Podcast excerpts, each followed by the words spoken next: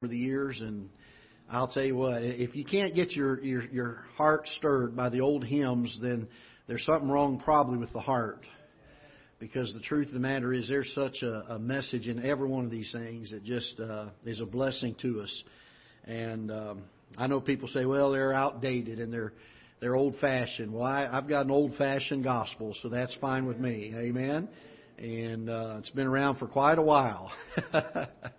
so I'm okay with that, not a problem. Well, let's take our Bibles and turn to Philippians chapter 1. Philippians 1. And I want to spend some time uh, this afternoon um, on distinguishing marks of a joyful church. And I thank the Lord for the church that God has given us here at Ketha Heights Baptist. I am so excited at seeing what God is doing.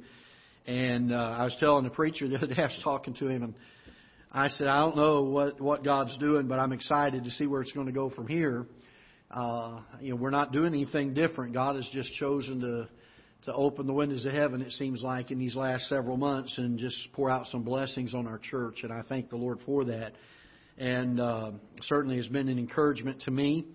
And um, the church at Philippi is, is one of my favorite churches in, in Scripture. I love studying about it.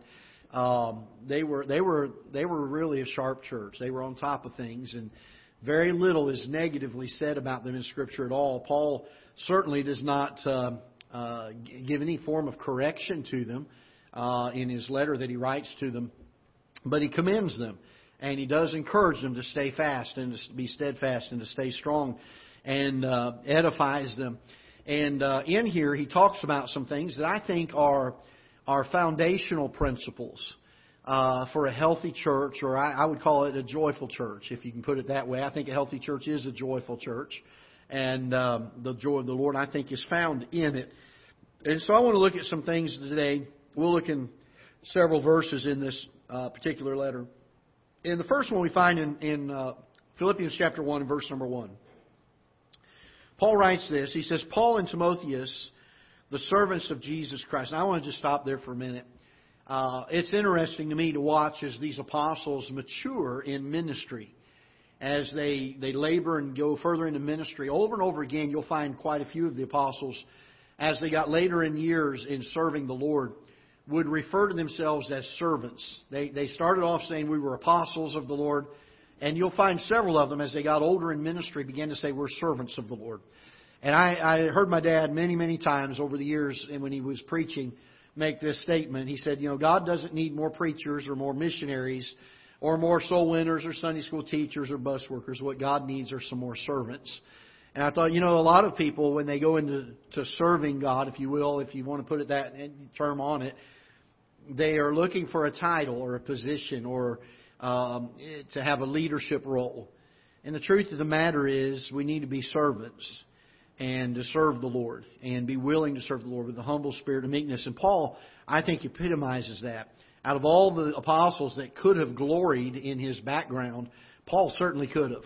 Um, he was from a very affluent family, very knowledgeable family, um, and Paul could have certainly gloried in a lot of things. And before he was saved, he did. He was very, very haughty and very proud of himself. But you notice the humility of the Apostle Paul throughout his writings. And what a great example. In fact, he's, he's the only apostle that the Holy Spirit allowed him to write the words, Be ye followers of me as I am of Christ. There's no other apostle that was allowed to say those words. And Paul in Timothy, he says, Paul and Timotheus, the servants of Jesus Christ, to all the saints in Christ Jesus, which are at Philippi, with the bishops and deacons. Grace be unto you and peace from God our Father and the Lord Jesus Christ. I thank my God upon every remembrance of you, always in every prayer of mine for you, all making request with, notice this, joy. For your fellowship in the gospel from the first day until now. The first mark I think of a successful church or a joyful church, if you will, is the fact that there is a loving influence among each other. There is a loving influence. Paul and Timothy would cease not to pray and to give thanks for the church at Philippi. It says this in verse number three that he thanks God upon every remembrance, and this is what he thanks God for about them. He says, always in every prayer of mine for you and always making requests with joy for your fellowship in the gospel. We talk about fellowship here at our church, and, and I'll tell you this, I, I don't I don't think that it's a uh, the main thing of a church, but I think it's a it's a high priority of a church that a church has loving fellowship, encouraging fellowship, where we edify one another, where we come together and we're, we, we know we're all imperfect. We know we're all sinners just saved by the grace of God. And we try to be a help and an encouragement to uplift one another, to motivate one another, to, uh, to encourage to, the Bible talks about edifying to love and to good works. And the idea that we're trying to encourage one another. Paul speaks of this. One of the great things that he and Timothy uh, think of often and pray for often here at this church in Philippi is for their fellowship in the gospel. He goes on to say this from the first day until now. And I've, I've known churches, and some of y'all have known churches. I'm sure I've heard some of your background. Some of you have shared with me how there are some churches you go into and they start off great, and then before long they start having issues or problems, and then uh, they may go to another church or some other place and be in a situation. And uh, I think one of the great things of a church is that there is a loving fellowship, a loving kindred spirit that is always prevailing in the church. That, that there not uh, come any bitterness or strife or contention in the church uh, between folks, but that there's a, a loving influence of laboring together in the gospel.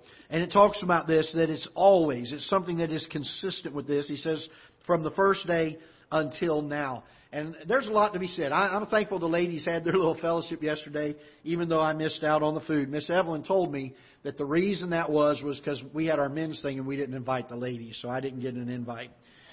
But uh, there's that bitterness, that division of fellowship we were just talking about.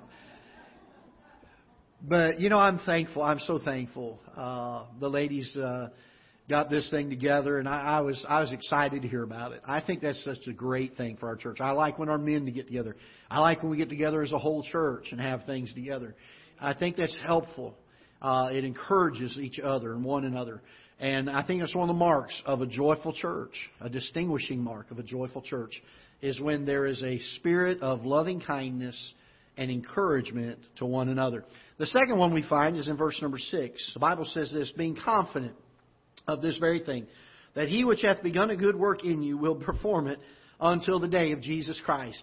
I think one of the other distinguishing marks of a joyful church is a church that takes has confidence in the Word of God, in the Lord Jesus Christ. We don't we don't uh, preach things or teach things based on man's opinion. At least we strive not to. I hope I hope we keep my opinions out of things. And if I ever share an opinion with you, I usually preface it with this is what I think and I try to make sure that's very, very clear. But when we come to our church, we don't want to hear what Brother Greg thinks about something. We want to hear what does the Bible say. And one of the marks of a church that I think is a joyful church and a church that has uh, uh, is moving forward and thriving is a church that is excited about founding everything they do on the Word of God. Everything they look for in the way they, they perform the church, in the way they do conduct the church business, in, in the way they go about doing ministry, they always come back to what does the Bible say. And can I tell you this? There's great confidence in that. We can rest easy at night knowing that what we're doing and accomplishing as a church is right because it's what the Bible says we're to do. And we don't have to put it upon some man or some thoughts or some ideas of somebody else and say, well, they're fallible, so it could be wrong. There's a great peace, isn't there? There's a great uh, resting of our spirits when we can say we wholly lean upon the Word of God. We want to know what does this Bible say. And if we find out we're wrong about something, then we want to change it to line up with the Bible. That's, that's our desire as a church. Uh, I've told people in our church before, and uh, some of you that are still fairly new to our church, I don't think, sometimes I think you may not quite understand this. But as a pastor, I am, I am thankful when somebody approaches me after a service and says, Pastor, have you ever looked at this this way? Maybe there's something there we need to look further at. Because I'm fallible like anybody else. And I try not to be. We try to study and, and be prepared. But I'm thankful when we have a church that is so devoted to being right doctrinally and about the Bible that even if the pastor gets up and says something a little bit off from what the Bible says, I'm thankful when people will come and say, Pastor, I think you might have got that one wrong. Let's look at that again. And man, I, I, I take joy in that because there's a church that is so devoted to being right scripturally. And that is our goal, isn't it? As a pastor, I know that's our goal. And if I'm wrong, I want to know I'm wrong so we can get it right. And if you're wrong, I want you to know you're wrong so we can get it right. We're not attacking each other, we're helping each other. We're trying to be a blessing to each other. And uh, my door is always open. Don't ever feel bad. I know some of you have been like, well, I don't know if I can go talk to him. You're always welcome to do that. And we want to make sure that there is a confidence in our church of being founded upon the Bible principles. If we're wrong, then let's change them. Let's make sure we are lined up with Scripture. And there's a great, I think that's a mark of a joyful church. A church that can rest easy. A church that can smile when they come to church and say, boy, we enjoy going there because we follow the Bible. And we do what the Bible says. Then I find that we get down to verse number nine. Paul says this. He says, and I, and this I pray that your love may abound yet more and more in knowledge and in all judgment, that ye may approve things that are excellent, that ye may be sincere and without offense till the day of Christ. I think that a joyful church is a church that is growing in their knowledge, and by that they are also seeing their, their senses exercised to discern between what is good and what is wrong, what is evil. The, the Bible speaks of it here and it uses the word judgment, that we are growing in knowledge and in judgment. I, I, told somebody the other day, I said, our church is growing by leaps and bounds, at least it seems like to me. And I'm not talking about numbers. We're not talking about putting a number on the board. But to see the excitement and the, the glint in the eye when people in our church say, Boy, I've learned this about the Scripture. I found this in Scripture. Oh, it's been so exciting to see. Can I tell you, there's a joy in that in a church when we begin to grow in knowledge and we have our, our discernment, our judgment that, that the Holy Spirit helps us with in making right choices and right judgments on the things of the Word of God. And so I think that there's a, a joyfulness in spiritual maturity. Now, can we use that word for this today? Spiritual maturity, that we're growing in knowledge and an ability to judge rightly. Look down in verse number 27. I love this verse. It's a very familiar verse, a lot of people quote this one. Only let your conversation be as it becometh the gospel of Christ. By the way, the word conversation here is dealing with our lifestyle, how we live our lives. It's not speaking specifically about the words that we say. It's dealing about our whole manner of life, if you will. And he says this, only let your conversation be as it becometh the gospel of Christ. That be, word becometh is a word that was used. And some of y'all, when you were little, um, you might wear an outfit or something, and someone would say that's very becoming, meaning that's that's very appropriate. It's very fitting for the occasion. It's very sharp. It looks nice. Would it be that our lives would be that? And it says here, our lifestyle, our conversation would be as it becometh the gospel of Christ. That our life would be in line with Scripture, and it would be very becoming of Scripture. That people could look at our life and say, there's a Christian that patterns their life after the Bible. And he says this, whether I come and see you or else be absent, that I may hear of your affairs, that ye stand fast in one spirit, with one mind, striving together for the faith of the gospel. You know what helps us to be becoming of the gospel? Of the gospel of the Lord Jesus Christ? To have spiritual unity.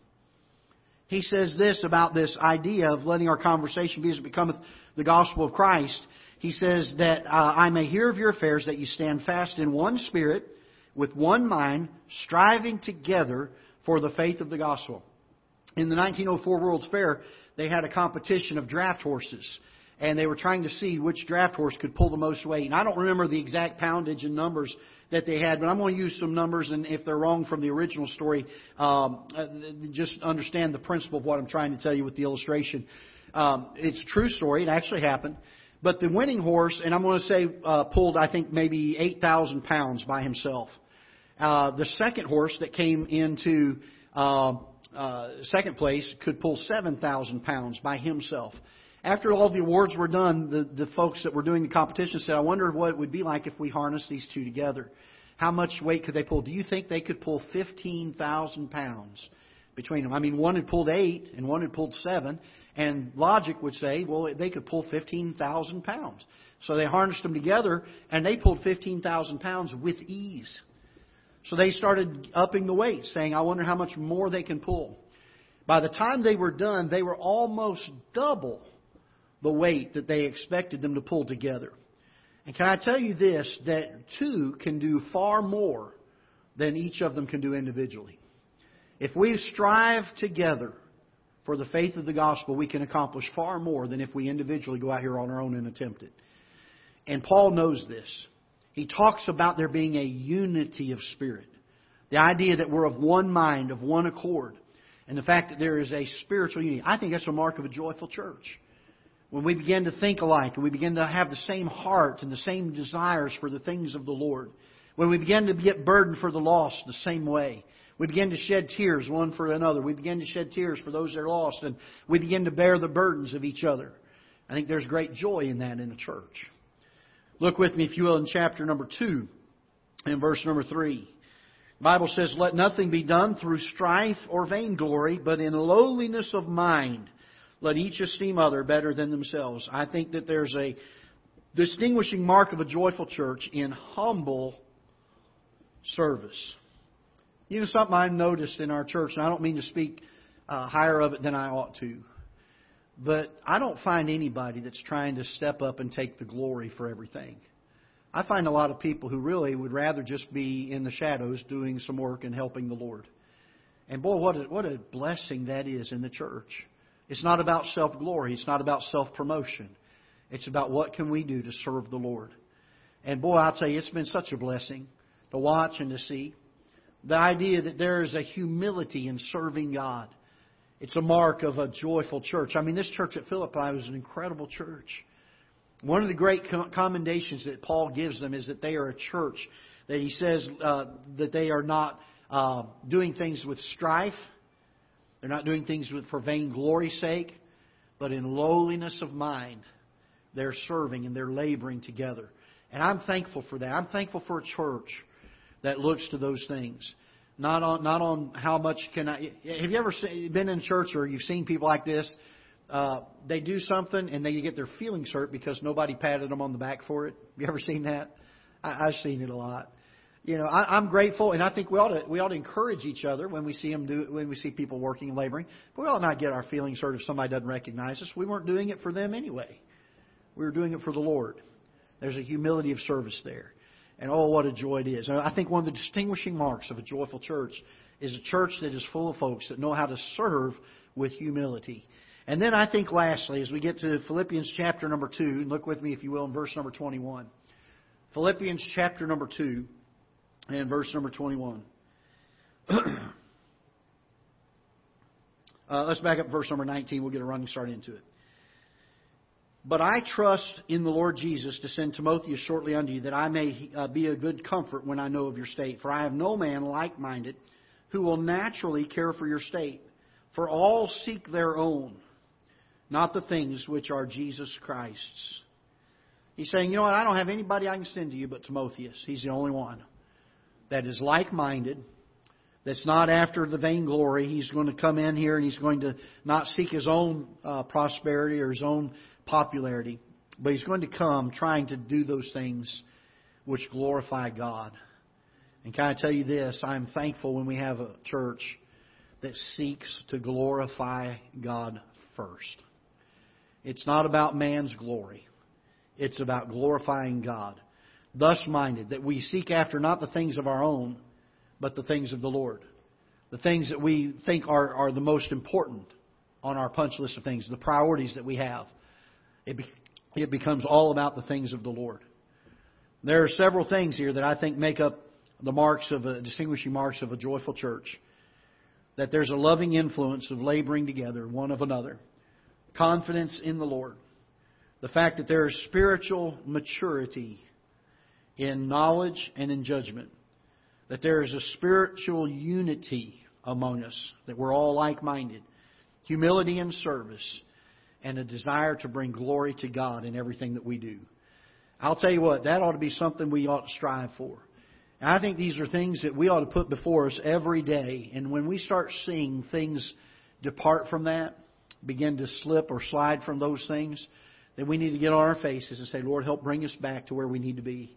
That we can be a joyful church, a church that is glorifying to you. And I hope this will be a help to us today. All right? Let's stand together and we'll be dismissed in prayer. Father, we're so grateful and thankful for your word. pray that you'll help us to learn from it. there's so many things that could be said, and yet, uh, Lord, just the simplicity of your word oftentimes is the most effective. We're thankful for the fact that you give us the privilege here to meet together. We're thankful for the wonderful body that you have uh, so fitly framed together. Just the family that is, is here, and uh, Lord, the, the spirit of edification and the humbleness of, of the folks that are here, and the joy and the desire to serve you, to bring glory to you, the desire to be scriptural and biblical, that we would hold fast and, and steadfast to the truth of your word. Father, may we always continue to labor in such things. That we would strive to be a church that is a joyful church, a successful church, a growing church. And Father, that you would bless uh, each and every one of us as we labor together for the gospel. And I pray that you'd help us to live in such a way that we would be becoming of the gospel of the Jesus Christ. Dismiss us now with your blessings, we pray. In Jesus' name, amen.